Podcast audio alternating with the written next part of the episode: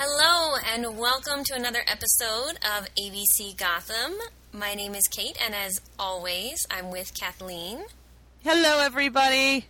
And tonight we're bringing you the letter E for the second time around, and I'm sure you looked at the timer and saw that it's kind of a big episode. Sit back, relax, and let us tell you all about what, Kathleen? Espionage. Espionage in New York City history. And folks, there is a lot of it. People are always spying on people. Yeah, and we didn't even go into everything. We just thought we'd hit the like high notes. There's a few people mm-hmm. that we missed that I actually made a small like note of that I think maybe if we can fit them in later in the alphabet, that would be awesome. And there are definitely some big ones in here that kind of might have deserved their own podcast, but you know, with one episode of espionage, we thought we'd just give you everything at once. Absolutely. That was kind of the hardest part of the research of all this is there's just so much good stuff. There's so right. many interesting people and just, you know, things we could just distill down into really fascinating nuggets, but this would be like the mega of all mega episodes. So we are not going to try to do anything exhaustive here. We're just going to bring you some really interesting stuff. Um, most of the espionage, as you'll learn, tends to be associated with one or, or another particular war, but that's not always the case. So you'll you'll learn more about that. And I do want to make one one big uh, uh, announcement, not announcement. I do want to let you know right now we're not going to do anything on World War II.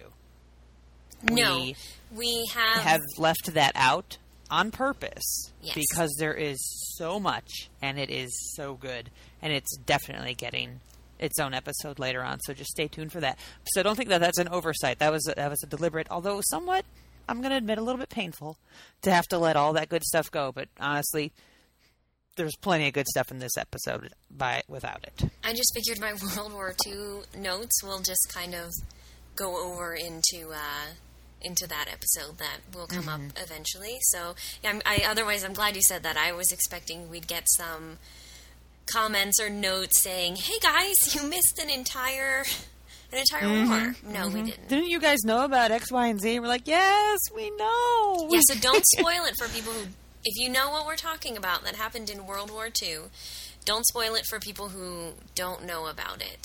Yeah, yeah. It it will all be revealed. So and it's good. We've got some spies who are very successful. We've got, got at least one case of the worst spies ever. and then yes. we've got maybe people who should you know should not have been convicted of espionage. So we're going all the way across the board. But let's start, Kathleen, at the beginning. We're going to start in the beginning. We'll go in chronological order uh, with your with your information this evening, and I'm going to kick things off with the Revolutionary War. So, when discussing Revolutionary War era spying and espionage, you have to start with something called the Culper spy ring. Culper, C U L P E R. Which we talked about briefly, right? In another episode, we talked about the spy ring before. I know it came up in at least one, and you will, and it will become clear as, as I as I tell more. You will you will remember which episode it's from um, Culper Spy Ring. So Culper was the code name of two of its members. That's how the spy ring got its name. So this was a group that operated mostly on Long Island, but it was also in New York City and in Connecticut. Uh, went in in Long Island. Most of the people in the group were from the village of Setauket. So, uh, town of heroes. If you ever go to Setauket, or if you are from Setauket, thank you. Um, and all these people kept General Washington supplied with important information about the movements of British troops in New York and on Long Island. Now, the details of how this whole system originated is not clear, but here's what we do know. It was around 1778. There was a man named uh, Major Benjamin Tallmadge. He was head of the organization. He reported to General Washington. All the members of this group were given code names. They used a lot of, you know, spy techniques. They conveyed information like using coded messages published in newspapers. But according to my research, it sounds like the bulk of the information was hand delivered messages, literally hand to hand to hand to hand to hand. Um, for these letters, they even developed a method of invisible ink, something called a sympathetic stain. Wow. I actually imagine people, like you see in the movies, like they're palming the note and like shaking hands and passing. That's what I'm imagining. Yeah. That's what I'm hoping. But I mean, there's like horseback riding, there's boats involved. I mean, it was, it was long distances, and it's interesting because they would they would be writing the real message in between the lines of what appeared to be a typical letter, a, an unrelated letter. So if they're stopped, oh, this is the letter I'm bringing to my friend, and they read it, and it's fine. You would have to cover it in some liquid to actually bring up the actual message. And if I understand correctly from my research, then after that liquid dried, the message would disappear again. So it was still safe to, to move around with that. So they would write in between the lines of what appeared to be a normal letter. So transporting these messages was a pretty convoluted process, but of course that was necessary because they had to uh, circumvent the British. Here's how it would go. So there would be news of the British plans and movements. These were gathered in New York City by a man named Robert Townsend. He operated a coffee shop near Wall Street. Um, I, I believe everyone there thought he was a Tory, meaning uh, loyal to the Queen. Victoria is where I believe the term Tory came from. Um, and the Brits there were talking freely in his coffee shop, and he got information there. So, gathered this information. He was known to General Washington as Culper Jr. He was one of the culpers of the Culper spy ring. Information gathered by him was taken to Setauket on horseback by a man named Austin Roe, a native of Setauket. Austin Roe, in turn, left it in a secret hiding place for another man named Abraham Woodhull. You don't have to memorize these names, they're not going to be on the quiz, but they are, you know, important people. Abram Woodhull was the middleman in the spy system. He went by the name Culper Sr., he's the other culper. He turned this message over to Caleb Brewster, who has a boat. He took it across the Sound, Long Island Sound, in one of his boats, delivered it to Major Benjamin Tallmadge and his headquarters in Connecticut. So from there, it was delivered to General Washington, wherever General Washington happened to be. The Ring conducted these kinds of operations mostly between 1778 and 1781. So that's just a three year span. The interesting thing is, well, there's a lot of interesting things, but the one of the few interesting things that I'm going to go over tonight, women were a really integral part of the Culper Ring.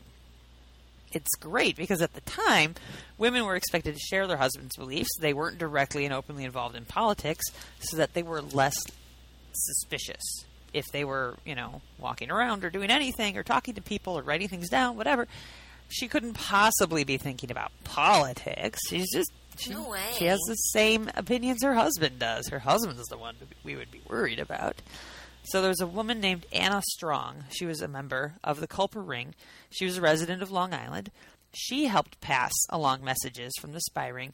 This is great. Oh, I love this. By posting prearranged signals to indicate when one of the spies was ready to submit intelligence. Now, this will seem like uh, a non sequitur, but just bear with me Okay. back in that day, when women wore petticoats, which they did every day, they tended to be red. Standard color for petticoats is red. Wait, standard color for petticoats is red? Yeah, yeah. That seems pretty brazen. I know, right? But that's just what petticoats were. But Anna Strong had a black petticoat, which she would hang out on the wash line, on her on her clothesline. So Abraham Woodhull, if he saw a black petticoat waving on her clothesline, he knew that boatman Caleb Brewster had arrived in town, had sailed his boat across the sound, and was ready to convey messages from the city. Now, so not only did Abram Woodhull get that information by seeing a black petticoat on the clothesline, here's the thing. Caleb Brewster could be hiding in any one of six different hiding places. That was necessary so he could avoid detection. How is Townsend able to know where Brewster is? Where does he go to get the information? Well, back to Anna Strong. Next to the petticoat, on the laundry line, she would hang a quantity of white handkerchiefs. The specific number of handkerchiefs indicated one of the six hiding places where Wow. Brewster might be located.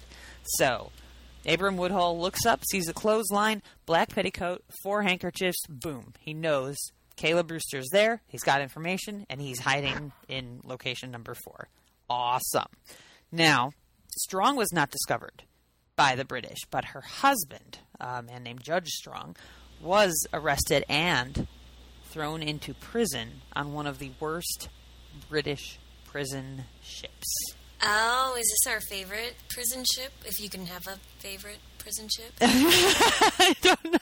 All, all I was able to find is that it was one of the worst prison ships. It might have been um, the Jersey, which we discussed I'm in go episode. with it's the Jersey. Yeah, I think we could we could assume that. So this is this is where we've heard of the Culper Ring before. Was the episode about the British prison ships and the prison ship martyrs, episode P, from the first time we went to the alphabet.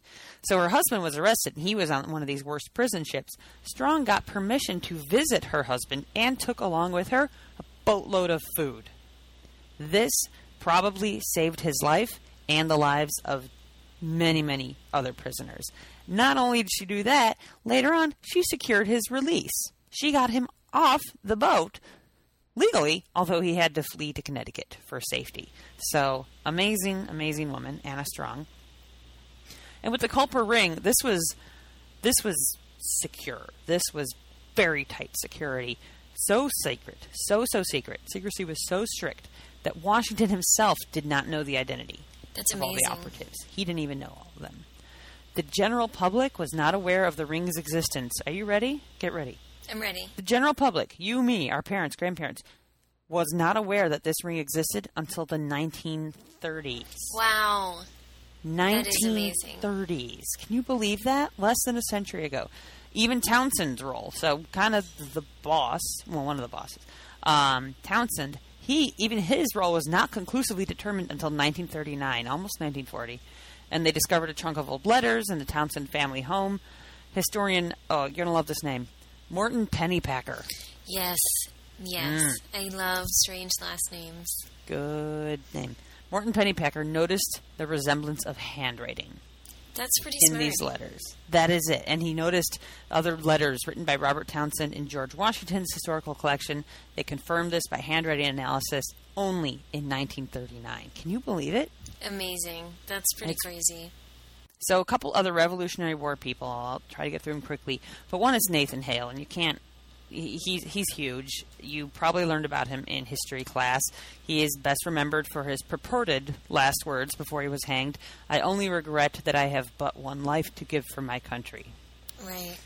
There is some discussion as to whether or not he said that, how it was exactly phrased, but but we're pretty sure it was something impressive. At any rate, Nathan Hale was a soldier for the Continental Army during the American Revolutionary War. He volunteered for an intelligence gathering mission in New York City, and he was captured by the British and hanged. And this is that was when he his famous last words. He has long been considered an American hero. In 1985, he was officially designated the State Hero of Connecticut. Does New York have a state hero? I feel like we should have one. I feel like we should have one. We'll look into that.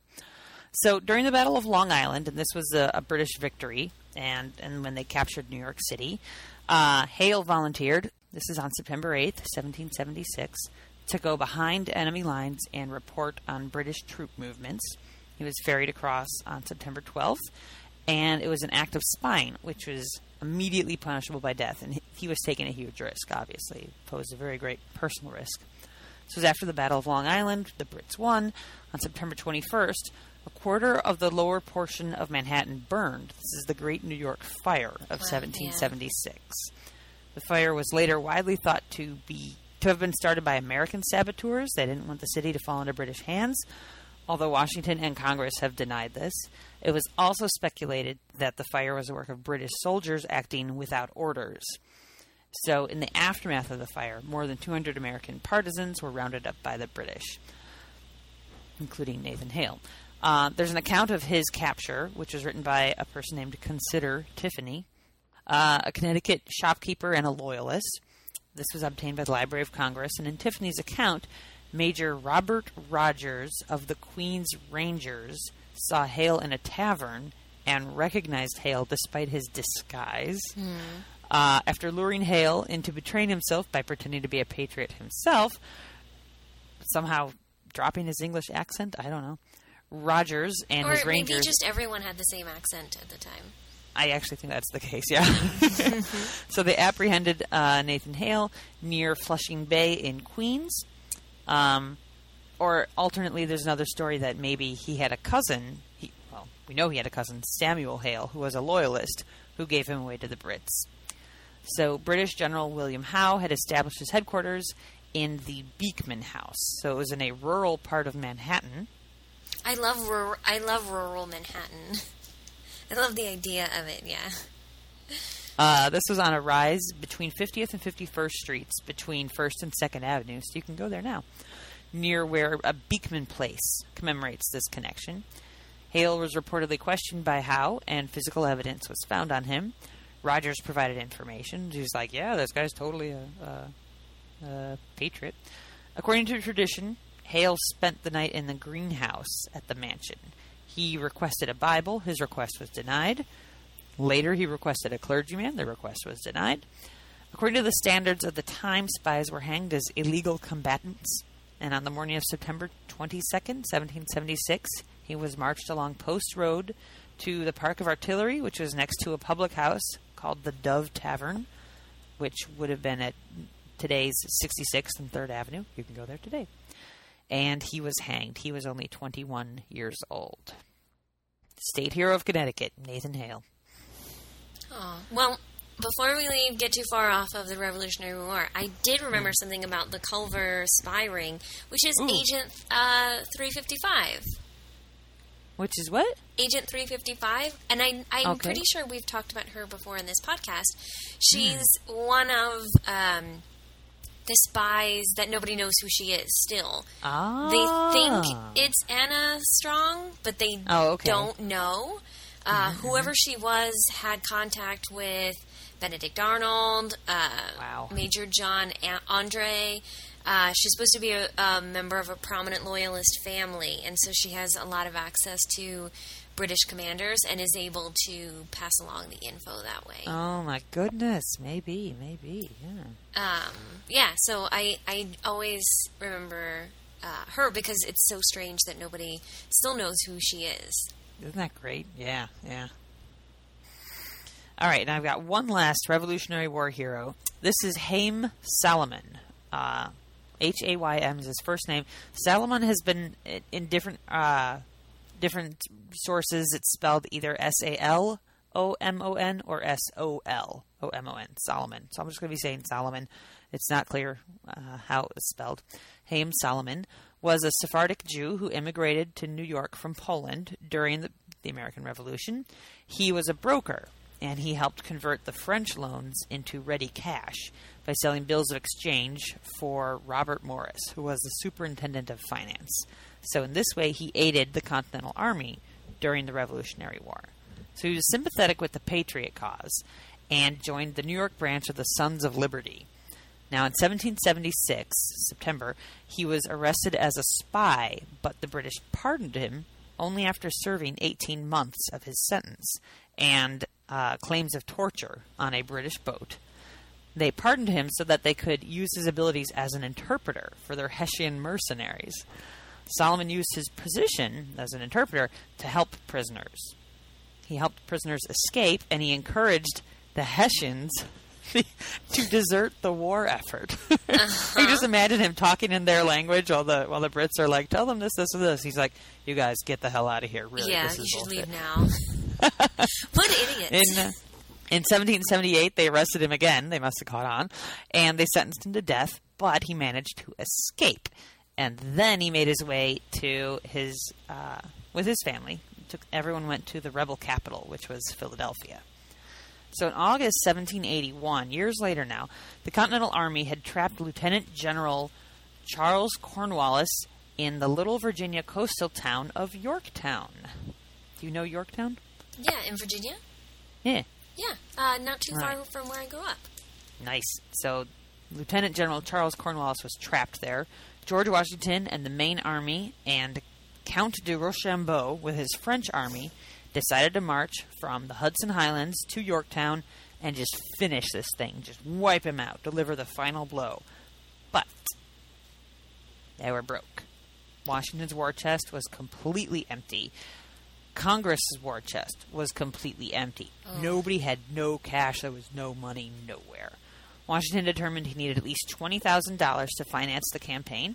After we record this, I'll uh, go online and convert that to today's money, and that'll be posted $20,000 back then. When Morris told him there are no funds, not going to happen, there's no credit, can't do this, Washington gave the simple but eloquent order, quote, send for Haym Salomon. Hmm. Solomon raised $20,000 through the sale of bills of exchange. Washington conducted the Yorktown campaign, which proved to be the final battle of the Revolution. Wow. Now, Solomon had negotiated the sale of a majority of war aid from France and the Dutch Republic. Go French! Man, we owe them a lot. Selling bills of exchange to American merchants, Solomon also personally supported various members of the Continental Congress during their stay in Philadelphia, including James Madison and James Wilson. Acting as the patriot he was, he requested below market interest rates, and he never asked for repayment. Oh, wow. I'm sure plenty of people just repaid it on their own, but he was not hunting people down. That he, it was amazing.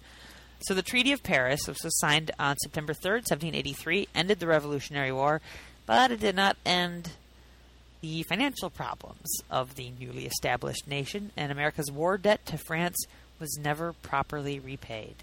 We still owe them. We, I, France, I'm sorry. Yeah, you know, I'm sure they borrowed money from us from time to time, though. I, I hope it's been settled by now, but is uh, according to my research, It's a lot of interest. I hope so. I hope so. Uh, the fact that it was never properly repaid started the cascade of events leading to the French Revolution. So I don't know much about you know Oh, what leads up to the French Revolution, but uh, we got the aristocracy out of France. I don't know. It was a bloody time. Anyway, despite the lack of evidence, there is a legend that during the design process of the Great Seal, Washington asked what compensation Solomon wanted for his contributions, massive contributions to the war effort. Solomon replied he wanted nothing for himself, but he wanted something for his people. As a result, the 13 stars representing the colonies on the Great Seal were arranged in the shape of the Star of David. Wow, I'm going to have to look at that. Me too. Me too. Now again, there's not a you know we don't have conclusive evidence about this, but boy, wouldn't that be cool if that were true? That would be amazing. I hope that's. I think we should uh, we should try to post that and, and see if it see if it works. We'll look Mm-hmm, for it on our Facebook page. definitely, definitely. Now apparently, spying and espionage did not stop after the Revolutionary War. Kate, what, What? happened next? So uh, we're gonna fast forward a little bit in time. Of course, Mm-hmm. there's still espionage going on in between the time, but as I said, we're just hitting the highlights here. So I'm going to tell you about possibly the most stupid band of spies that you will ever hear of. so they called themselves the Confederate Army of Manhattan. So this this is uh, towards the end of the Civil War, um, heading heading towards the end. Uh, you ha- it's you know it's anybody's game at this point. Uh, Jefferson Davis, the so-called president of the Confederacy, really thinks that espionage is a good way to go, and he has a ton of spies out there.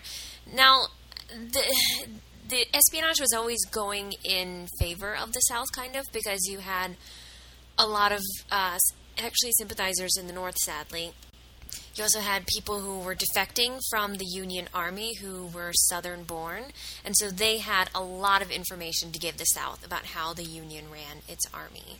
Oh boy. Yeah, it's not so good. I mean, people go the other way as well, but for the most part, at the beginning of the war, the South had a really big advantage because you had all these um, people coming home to fight for the South, and they had all this knowledge of how to best the Union armies. So, this is in 1864. Eight Southern spies attempt to burn down New York City. Their plan is to overwhelm the firefighters, and it, that it would be a crushing blow to the Union Yeah. which it would have been. Uh, the initial plan that Jefferson Davis had was actually to go with four cities in the north Chicago, Cincinnati, Boston, and New York City. They were going to, going to try to burn all four cities down on election day. The only part of the plan that actually went into into happening is the New York City version of the plan, which is why we're talking about it on this podcast. Yes.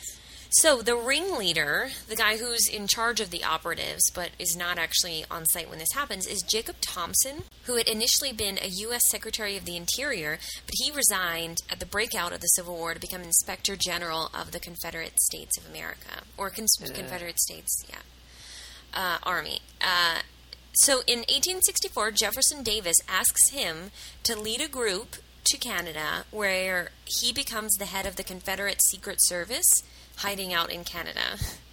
I think their idea is to get spies all along the northern border at Canada so that, I don't know, the Union is boxed in. Uh, I'm not sure what the idea what that was. Sure.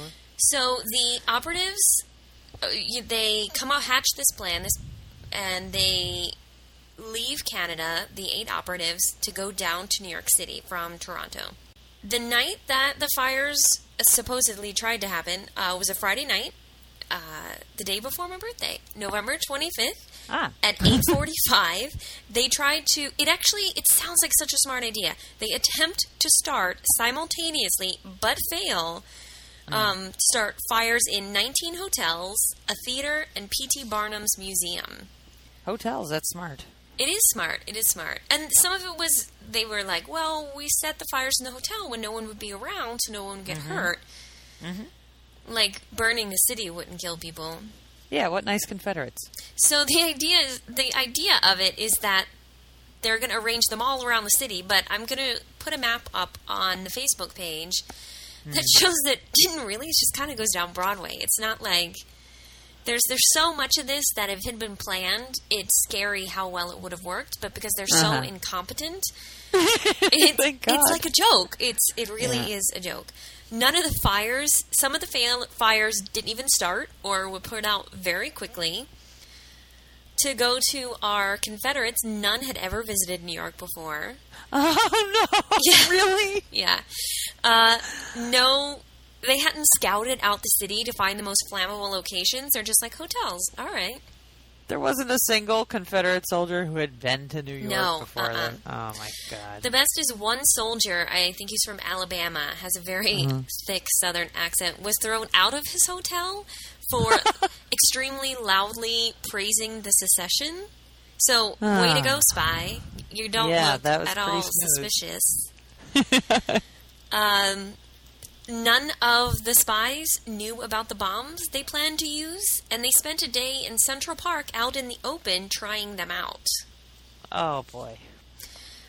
So the idea behind this whole Wow. attack, I'm laughing, but it could have been worse. Yeah, I just don't know how how much more they could have screwed up. But okay, go oh on. yeah, it gets better.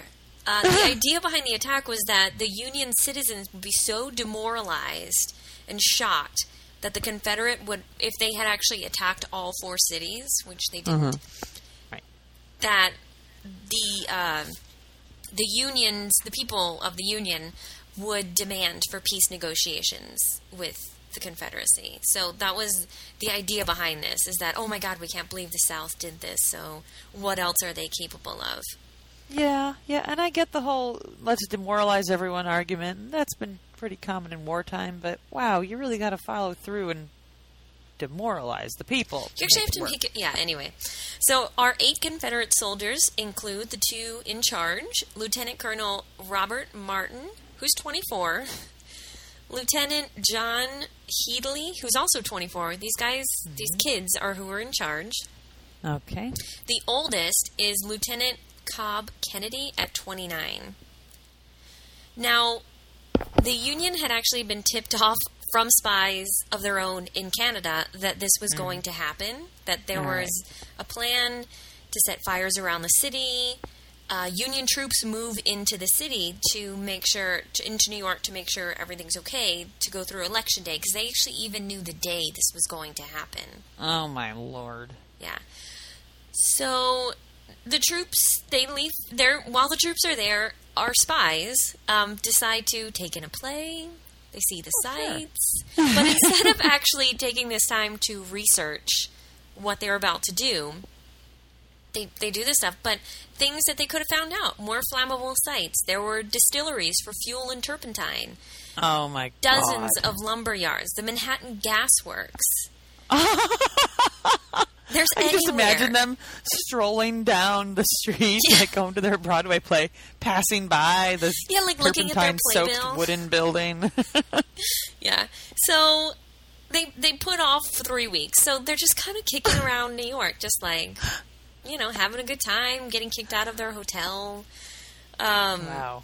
They actually, if they had even waited, not even hitting at some of this stuff, but if they had waited until a day when the, there had been a, a western a breeze, if they'd started on the west side of the mm-hmm. city and waited for a breeze, a wind that was going across the city, they could mm-hmm. actually have devastated the city if they'd started it that way. But they didn't think about that. like pretty obvious stuff. pretty I- pretty obvious stuff. So they all go, all eight of them. They start fires on piles of clothing. However, they don't open the windows to fuel the fires, so the fires pretty much go out right away because there's Yeah, no oxygen. so actually, a lot of what they found were just like clothes that had burned, but nothing else. There were a few fires that like actually required a, a pail of water or so, but nothing. No conflagration. No buildings burned down. Um, none of the fires spread. Oh my god. Uh, and actually, that night there had only been six of them because two of them chickened out and didn't help out with the plan. The rest just board a train for, tr- and then they just all. I guess they were just like, "Well, we set our fires. Let's hop on a train," and they went to Toronto. that didn't work. Let's go home. Right, so they go home. Um, the only uh, person in this spy ring, if you can call, It, I guess it's it's an it's a spy ring. I guess technically it is. Yeah. uh, is Robert Cobb Kennedy, our 29 year old. He's captured, and he's the only one that's tried, convicted, and executed out in Bay Ridge at Fort Lafayette. Really. Yeah, s but everyone else just kind of got away with it. They stayed in Canada, or they got back to the South, or they, you know, there's more important things going. There's a war going on. And- yeah, yeah. That, rather that's than these- all, but we're gonna work on this for now. Yeah. Yeah, rather than these kids who couldn't. They're start a really not hotel that fire. dangerous. We're not too concerned. So that's my civil. That's Oh my, my Civil War God. spy ring. oh my god. What a. Okay. It's a good thing they're so incompetent. Yes, yes. It, it that would have been devastating. It was. It was a good plan, I guess. Eh, I guess.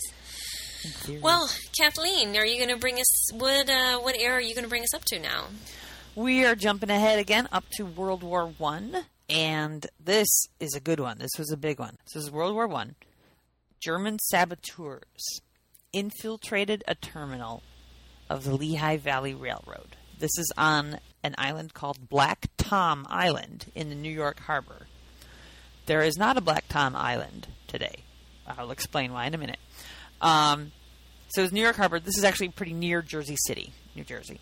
On July 30th, 1916, they blew up 34 carloads of munitions and 11 carloads of high explosives.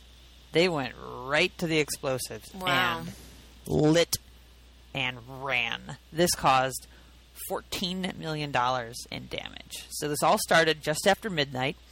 There was uh, a series of small fires were discovered on the pier on Black Tom Island. Some of the guards fled, fearing an explosion, which was pretty smart of them. Uh, but also, they were guards and they weren't really doing their job. Other guards stayed because they weren't freaking cowards and they attempted to fight the fires. They eventually called the Jersey Fire, Jersey City Fire Department. At 2:08 a.m., the first and largest of the explosions took place. Fragments from the explosion traveled such long distances. Some fragments are lo- were lodged in the Statue of Liberty. Some fragments lodged in the clock tower of the Jersey Journal building in Journal Square. This was over a mile away. They actually stopped the clock in this clock tower at 2:12 a.m. Wow. The explosion was the equivalent of an earthquake, measuring between 5 and 5.5 on the Richter scale. They felt the explosion as far away as Philadelphia. no, wow, that's amazing. Philadelphia. Across New Jersey, they felt this explosion. Windows broke as far as 25 miles away, including thousands of windows in lower Manhattan.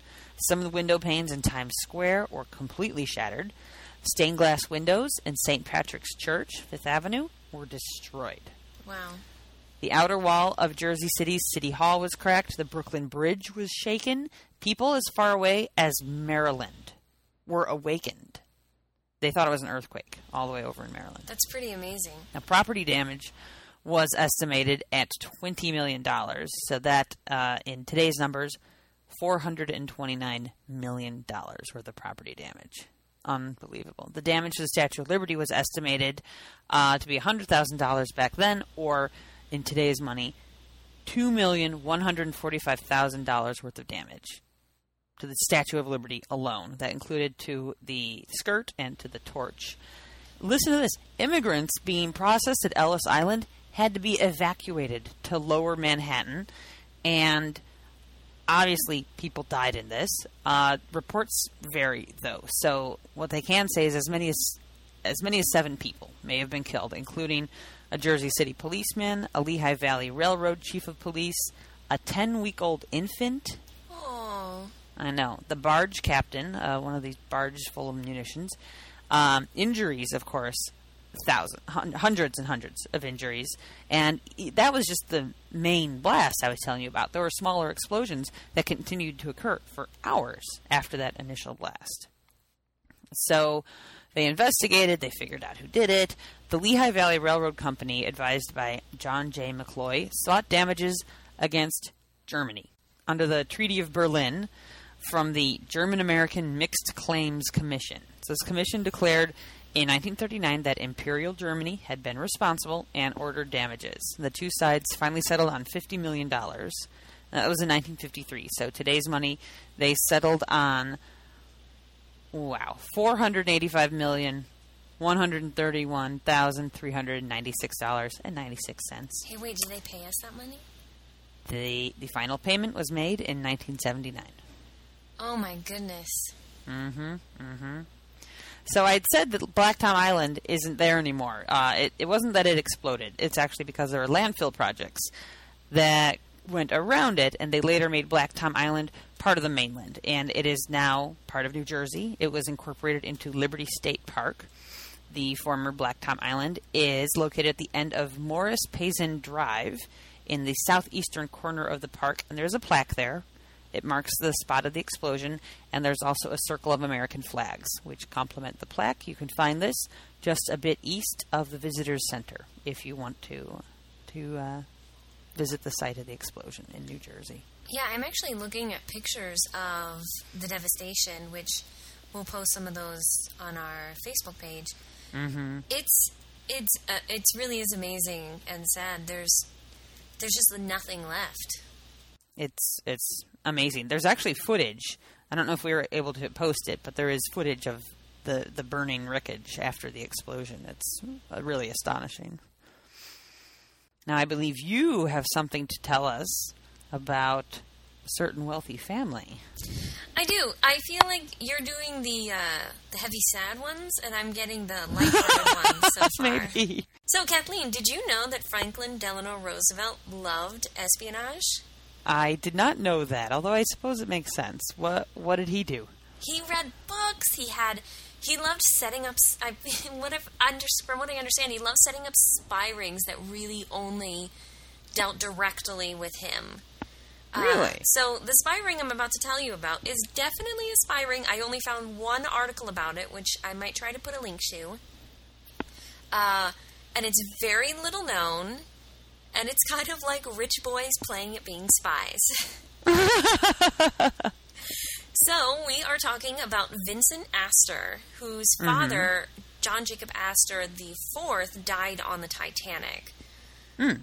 and so that's that's where we are in the Astor family line. Mm-hmm. And Vincent Astor was a member of a secret society called The Room, where he and his buddies all.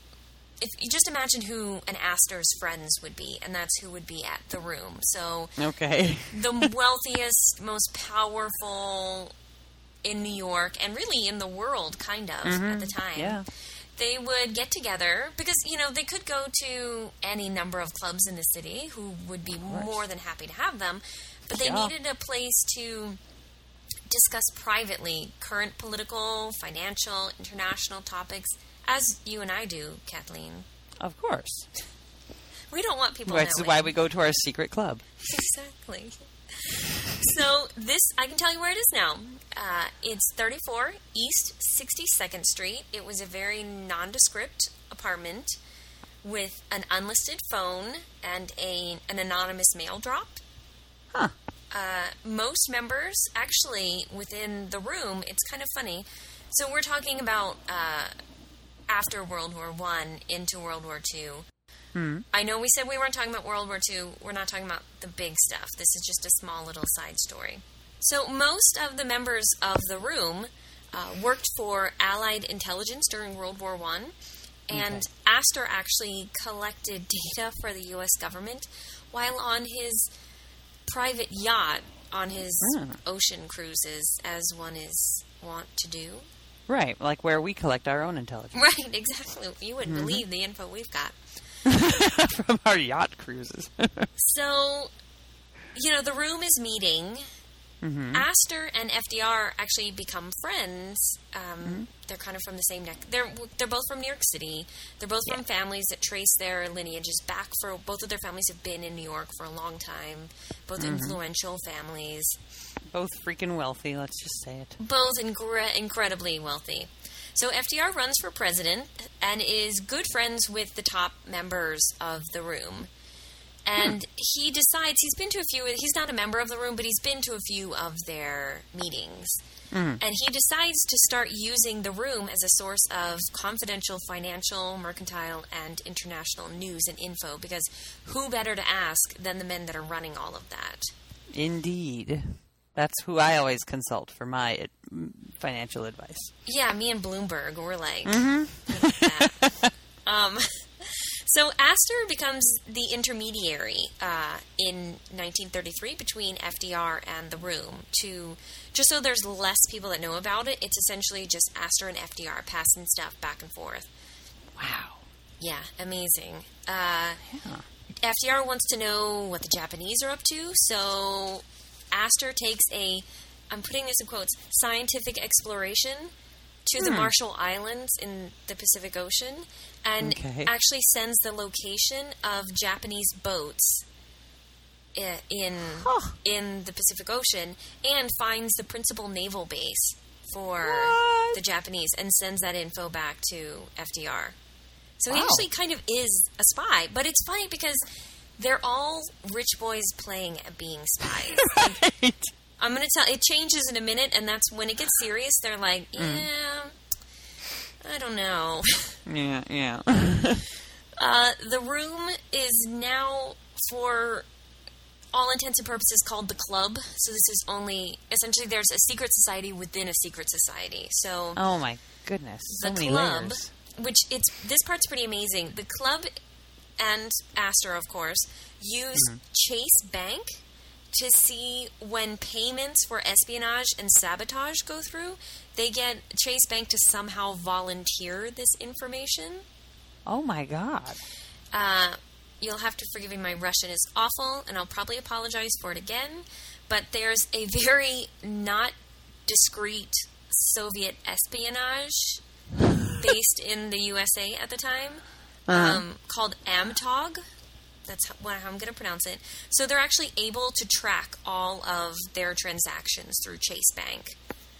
Oh my god. That is awesome. Several others are able to watch uh, Japan and what where Japan's putting its money. Um, the direct oh, uh, Astor is actually the direct one of his boards that he sits on is he's the director of Western Union Cable Huh. and is able to look through cables that are sent Are you and serious? send excerpts to FDR in things that he thinks are interesting. Dude, they're actually pretty good at what they're doing for a bunch of boys playing around. Yeah, they're not too bad. Some of it They get the job done. FDR at some point realizes that he needs to stop having these rich boys be in charge of it because Right. they're very needy and they keep they just keep wanting to be in touch with him and like the president's their buddy and this is their fun Yeah. game they play and Yeah. Uh, They're probably having more fun than they have, you know, running their mining and, and railroad industries. right now, they're actually running the world. Like they're actually, Yes. they actually it's almost like they have too much power, kind of. Uh huh. FDR actually decide to, in 1941. Astor and FDR decide um, Astor needs like an official position because people are starting to question why Astor's around so much. Yeah. so he gets promoted. He he one of his many positions he has. He's chief intelligence controller for New York City, which is actually a pretty big title. Um, yeah. officially on the books, he's in active duty, but and he gets a desk and a secretary, but that's it. Um, and no one's supposed to know what he's really doing. It's only he only reports to FDR.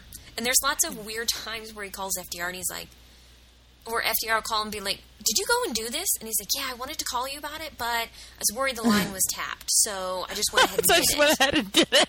Yeah.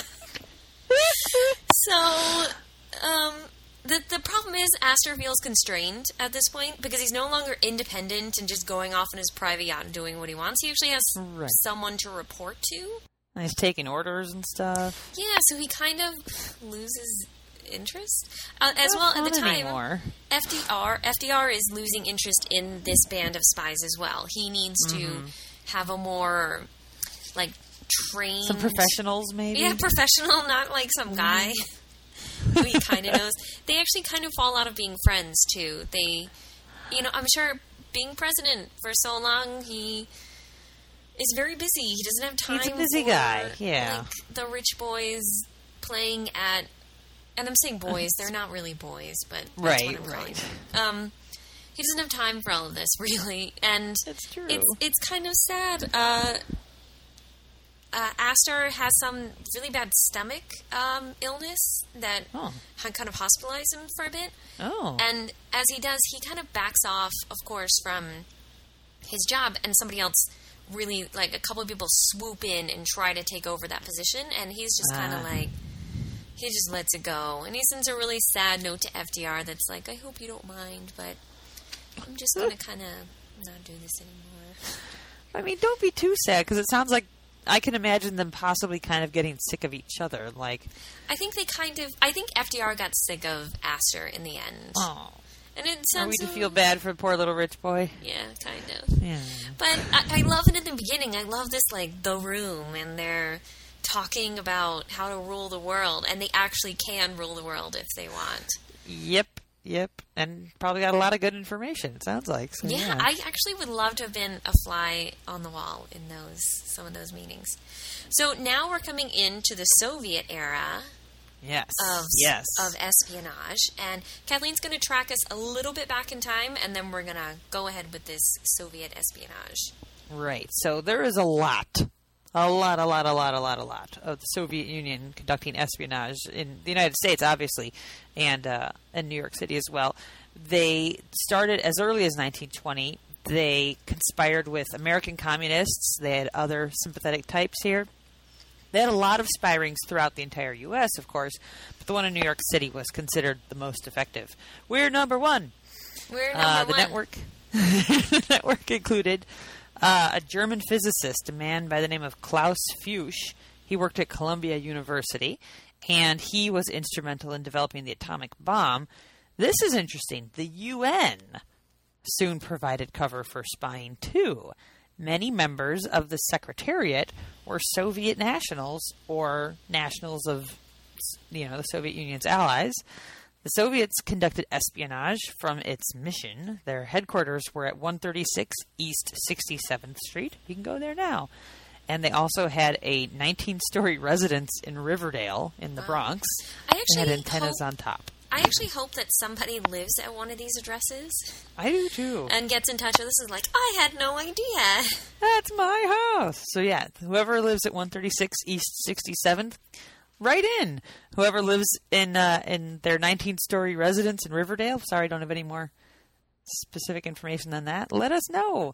Um, and so yeah, so so you should know that for quite some time, the the Soviet Union had a presence in New York City, had had its networks, had its spy rings, and Kate will tell you all about their most famous spies.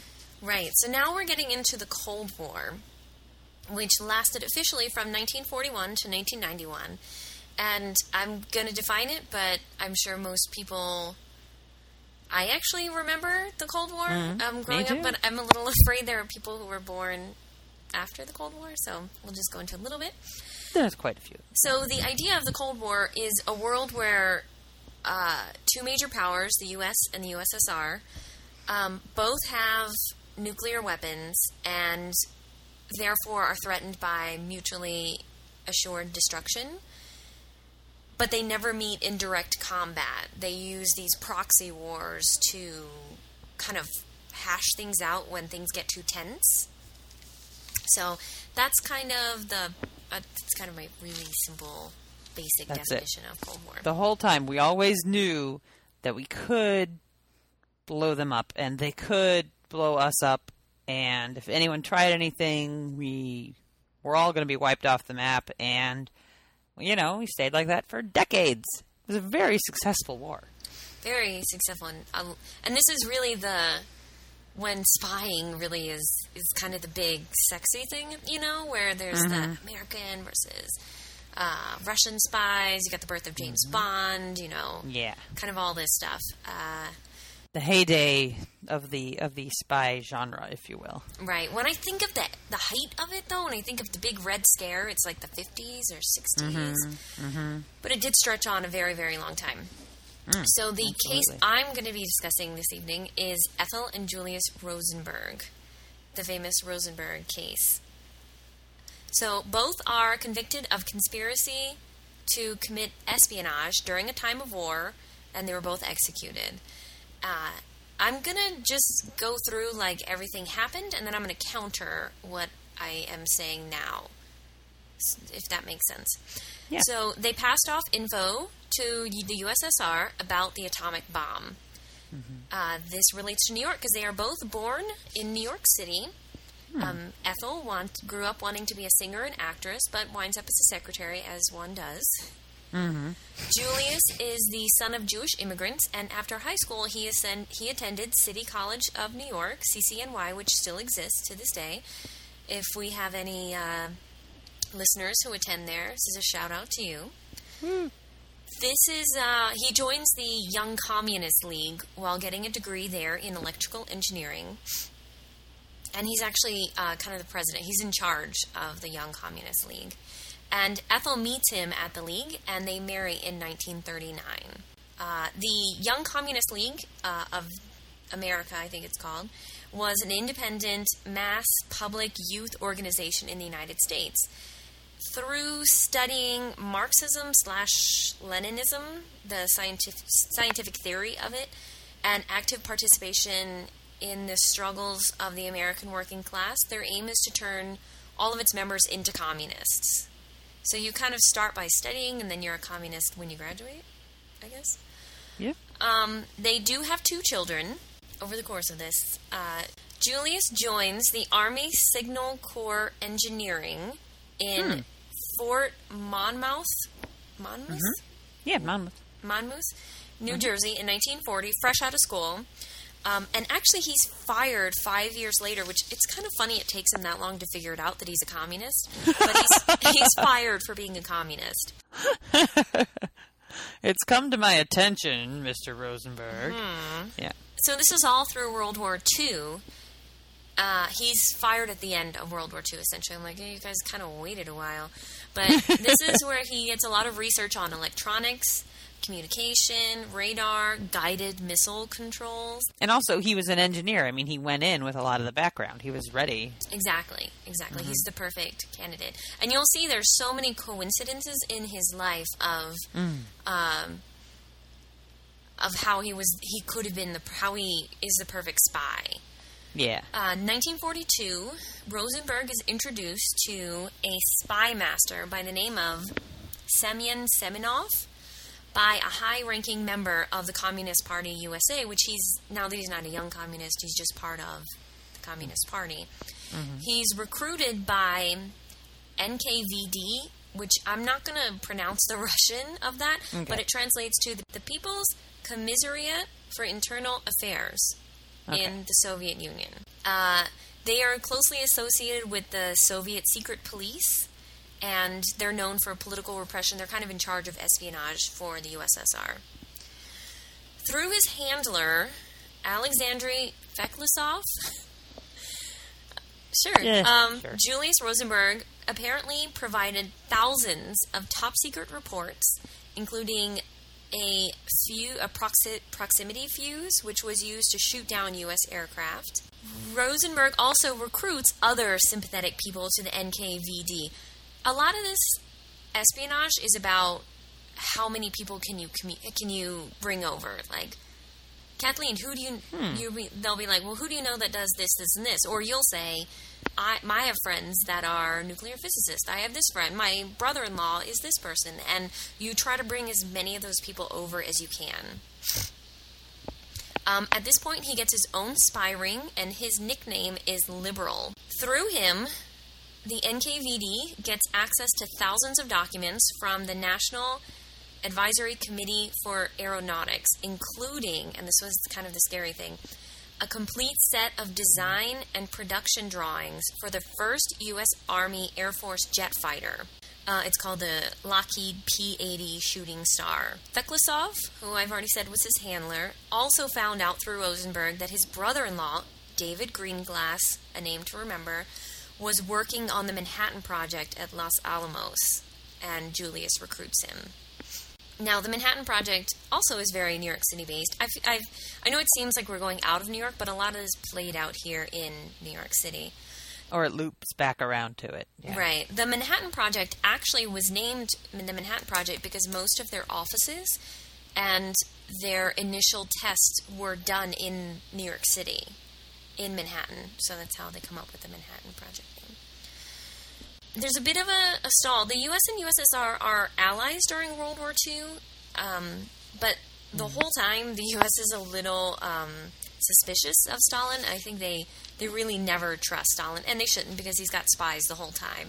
Um, the U.S. does not share any info with Russia on the Manhattan Project, and so the so but the Soviets know what's going kind of know what's going on, and uh, they start using espionage. Everyone, it's a race to see who can build the bomb.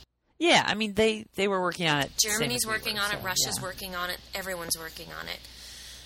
Um, actually, a lot of project members on the Manhattan Project gave Russia info because they were actually uh, they were either communists, uh, they were sympathetic to the Soviet Republic's role in the war. This is World War II. They and they don't feel like the U.S. should have a monopoly on an atomic weapon. They don't think we should be the only ones to have it. And the Soviets are able to produce their own weapons by 1949. Um, they have Joe 1, which actually um, detonates August 29th, 1949. So, i this is kind of what happens. In January 1950, Klaus Fuchs, a German theoretical physicist, gave key documents to Soviets during the war. His courier is Harry Gold, who I, who was a, a pharmacist, and he gives he identifies David Greenglass, who had been a machinist at Los Alamos, as an additional source of information. Mm-hmm. So he's actually building the thing. Okay. Greenglass confesses, but says that his sister is innocent, but he gives up Rosen. He gives up Julius.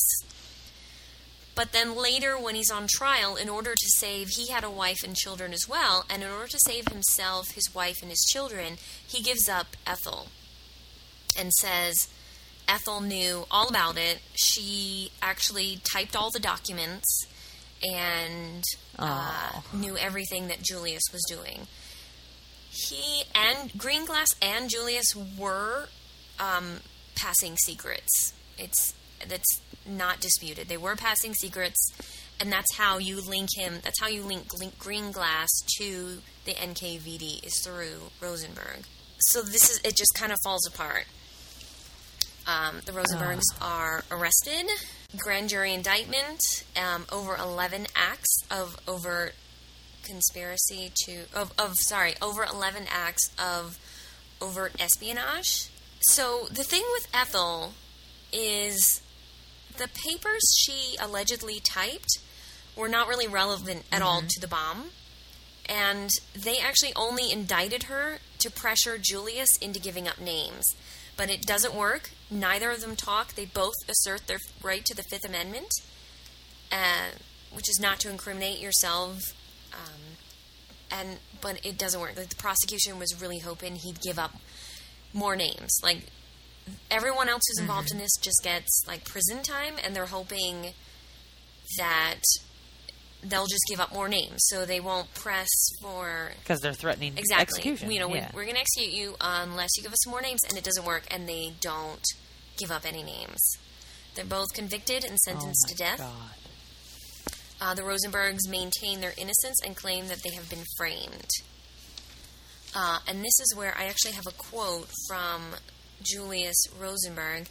He says that it's a political frame up, that he's innocent. He says, This death sentence is not surprising. It had to be. There had to be a Rosenberg case because there had to be an intensification of the hysteria in America to make the Korean War acceptable to the American people. There had to be uh, there had to be hysteria and fear sent through America in order to get increased war budgets, and there had to be a dagger thrust into the heart of the left to tell them, you are no longer going to get five years for a Smith Act prosecution or one year for contempt of court, but we're going to kill you. What do you think, Kate? I, I here I'm I'm going to tell you a bit more, and then I'll tell you what I think. Okay. there are protests all across the U.S. Um, there's actually an all-black labor union, the International Longshoremen's Association. All 968 people stopped working for a day. Oh my God. Famous people: Fritz Lang, Diego Rivera, Frida Kahlo, um, Jean Cocteau, Albert Einstein. They're all anti. They keep trying to push for the execution to be stayed. Um, actually, Sure, but they're all foreigners. Right, but Pope and Pope Pius the Twelfth actually begs Eisenhower to spare them, but he refuses. Wow. Yeah, the Pope. Here's here's the kicker. Even without the info that was filtered through the Rosenbergs, the Soviet would have had the Soviets would have had their own bomb a year later, and the Soviets have said that themselves. They've said, Yeah. you know, it helped us by a year. That's about it. Yeah. Yeah. Julius and Ethel Rosenberg were executed at Sing Sing in Ossining, New York at sundown on June 19th, 1953. The sad thing is that Julius dies after the first shock, but it takes five to kill Ethel. So the controversy is a lot of USSR handlers worked on that worked on the Soviet bomb said the only useful info that the Rosenberg supplied were on U.S. electrical systems. Um, and since Julius didn't actually understand the stuff he was getting about the bomb, none of it helped. So any of the parts that he actually passed along about the bomb didn't actually help the Soviets at all. But but he was an engineer. I know, but he's not a theoretical physicist. Like he's not. Yeah. He doesn't understand the bomb. So, um, and actually, I mean, I guess that isn't really even the point, whether it's helpful or not, right? I mean, Yeah. I mean, apparently he doesn't know what to pass along, so he kind of passes along Everything. weird stuff that doesn't help. yeah. Um, later, David Greenglass recants and says he doesn't know who typed the papers and that Ethel had nothing to do with any of it. This is another one of those weird coincidences. About a month before the execution, pamphlets on a Mother's Day, pamphlets were handed out in, on New York City street corners protesting um, the execution, um, passed out by a communist league. And who happens to pick up a pamphlet or is handed a pamphlet? But a 14 year old Lee Harvey Oswald. ah. And six years after defecting to uh, Russia, he told a reporter it was the beginning of his interest in socialist literature and led to him becoming a lifelong Marxist. wow. And the last little side note I'll say is I was actually thinking about um, Angels in America the other day, and I forgot. Um, so uh, there's a character who's Roy Cohn, who Yeah. is um, a member of the prosecution team against Ethel and Julius, and I forgot that he's haunted by Ethel Rosenberg in the play and the movie. That's right. Was that Meryl Streep in the movie? Yes, it was. She's amazing. She, she could do anything. Yeah. So that's my that's my sad espionage story. I don't. I actually. I think yes. I think Julius was involved in espionage. I Mm-hmm. don't think Ethel was at all. And At all, or just at a lower level? I think maybe she knew what her husband was doing, but I really, Yeah. I think he probably tried to protect her and tried to keep her out of it. Um, they're, yes, they're both Well, communists, until until the moment when he actually could have protected her. right? And so they both get put to death for. It's it's a crime that they get put to death. I, I don't think Yeah. they should have been. They tried to make a lesson out of the Rosenbergs, but it doesn't work. Yeah. Wow. Wow. Oh, how sad. Okay, see, you have a sad one too. Yeah, you got a happy one now? Um, sort of. It's a little bit lighter. Um, this is our last our last report on espionage in New York City, and it's just barely history. You get a lot of a lot of very old stuff from us about the Revolutionary War. We even talked about Cleopatra in one episode, if you recall. Uh, but this might be the most recent history. And remember, this, this was June of 2010. It's very recent when they caught Russian uh, ho- high-profile agents in the U.S. Right. This, these were the uh, people. This was Aldrich Hazen Ames, Harold James Nicholson, Earl Edwin Pitts, Robert Philip Hanssen, and George Trofimoff. This was in June 2010. An alleged SVR, and SVR is the successor to the Soviet KGB, an alleged SVR spy network called the Illegals Program by the U.S. Department of Justice. This was revealed when 10 suspects who had been living long term in the U.S. were arrested. So they lived in Montclair, New Jersey, one of the couples did. Had the house, suburbs, kids, Little League, you know. Uh, an FBI investigation, be- which began at least seven years before this, so 2003, culminated in the arrest of 10 people. They, some of them were in Yonkers, some were in Boston, some were in Northern Virginia. And the documents detailed this illegals program, an ambitious long term effort by the SVR to plant Russian spies in the United States to gather information and recruit more agents. So the alleged agents were directed to gather information on nuclear weapons, American policy toward Iran, CIA leadership, congressional politics, and many other topics. This is according to the prosecutors. The Russian spies made contact with a former high ranking American national security official and a nuclear weapons researcher, among others. But here's what's interesting the charges did not include espionage. And it was unclear what secrets that this whole suspected spy ring, and it included five couples, it's unclear what they actually managed to collect. Um, but it's a great story. Uh, the the criminal complaints that were filed in federal district court, it's it's like an old fashioned Cold War, you know, spy Yeah. novel. There were spies swapping identical orange bags as they brushed past one another in a train station stairway. They someone borrowed an identity from a dead Canadian. They had forged passports. They sent messages by shortwave burst transmission. They used invisible ink. No. There was a money cache buried for for years in a field in upstate New York. So a lot of very very uh, antique sounding methods, but also these so-called illegals. Um, they were they were spies operating under false names outside of diplomatic cover. That's the, the definition of these illegals. They also used cyber age technology. This is according to the charges. They embedded they embedded coded texts in ordinary looking images posted on the internet. They communicated by having two agents with laptops containing special software. They would pass casually as messages flashed in between them. Wow.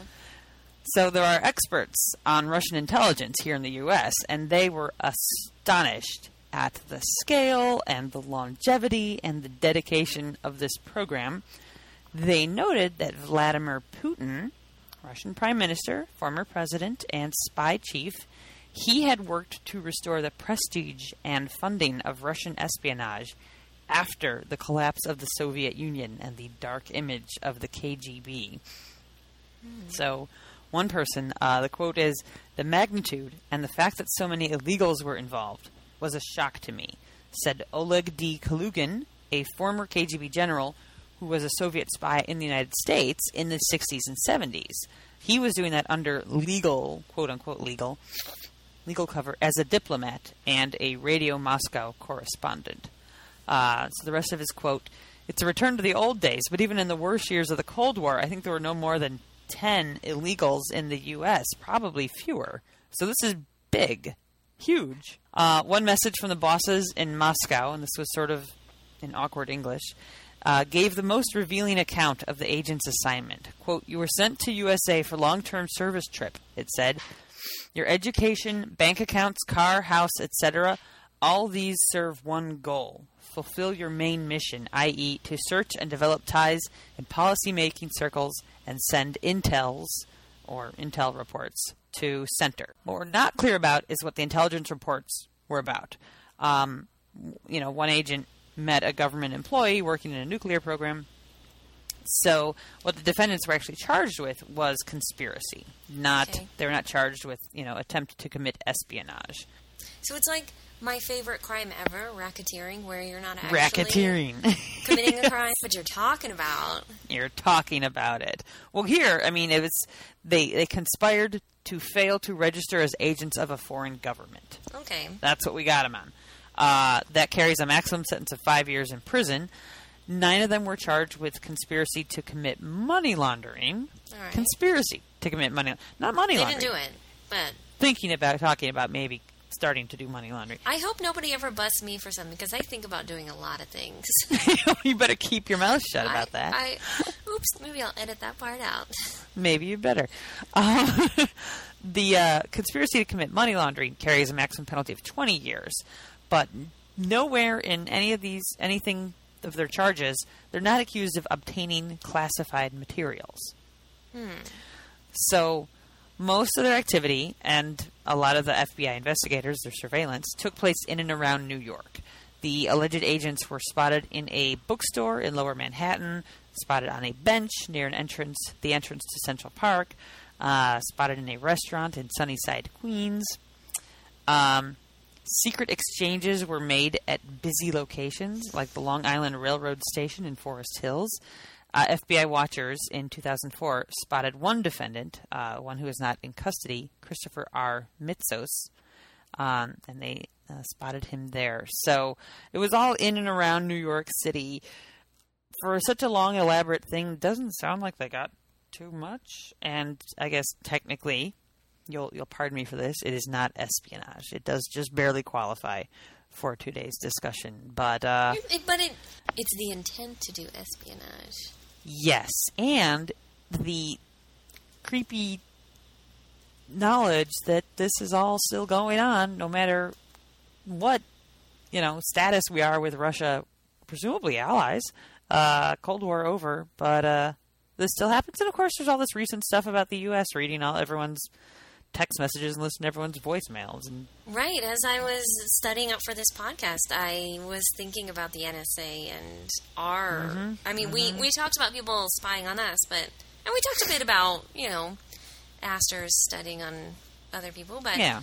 um, Yeah. we we definitely do if as much, if not more, than than other people. yeah, we're not in the clear. Yeah, yeah. I think I need to watch that show, The Americans. Now I haven't seen it, and now I'm totally interested in spies. Not in a way that hmm. I'd ever like to be one, though. well, thank you, Kathleen. This has been quite informative, and I feel not so safe in New York City. I know, right? Although probably the most we have to fear is our own government. I don't know. Uh, maybe. Yeah, well, everyone, I hope you got to learn a little bit more about the strange and weird history of New York City and what goes on when you're not looking. Very, very important to be always aware of spies. Keep an eye out. Look for people swapping bags in train stations because apparently that's what they do. In trench coats. In trench, obviously, sunglasses and a fedora. yeah, Just watch out for those hipsters. It could be a hipster. you never know. Fake mustaches everywhere. Thank you, Kathleen. Thank you, Kate. Hope you guys learned something. And yeah, we will talk to you next time with episode F. Yeah, see you next time. Bye. Bye, guys. be here with me on this night in New York City. I wish you For more ABC Gotham, go to our website, abcgotham.podbean.com, Special thanks to Podcasting's Brock. Music for ABC Gotham is by Big Rude Jake. ABC Gotham is a K2 production, copyright 2013, all rights reserved. You were standing here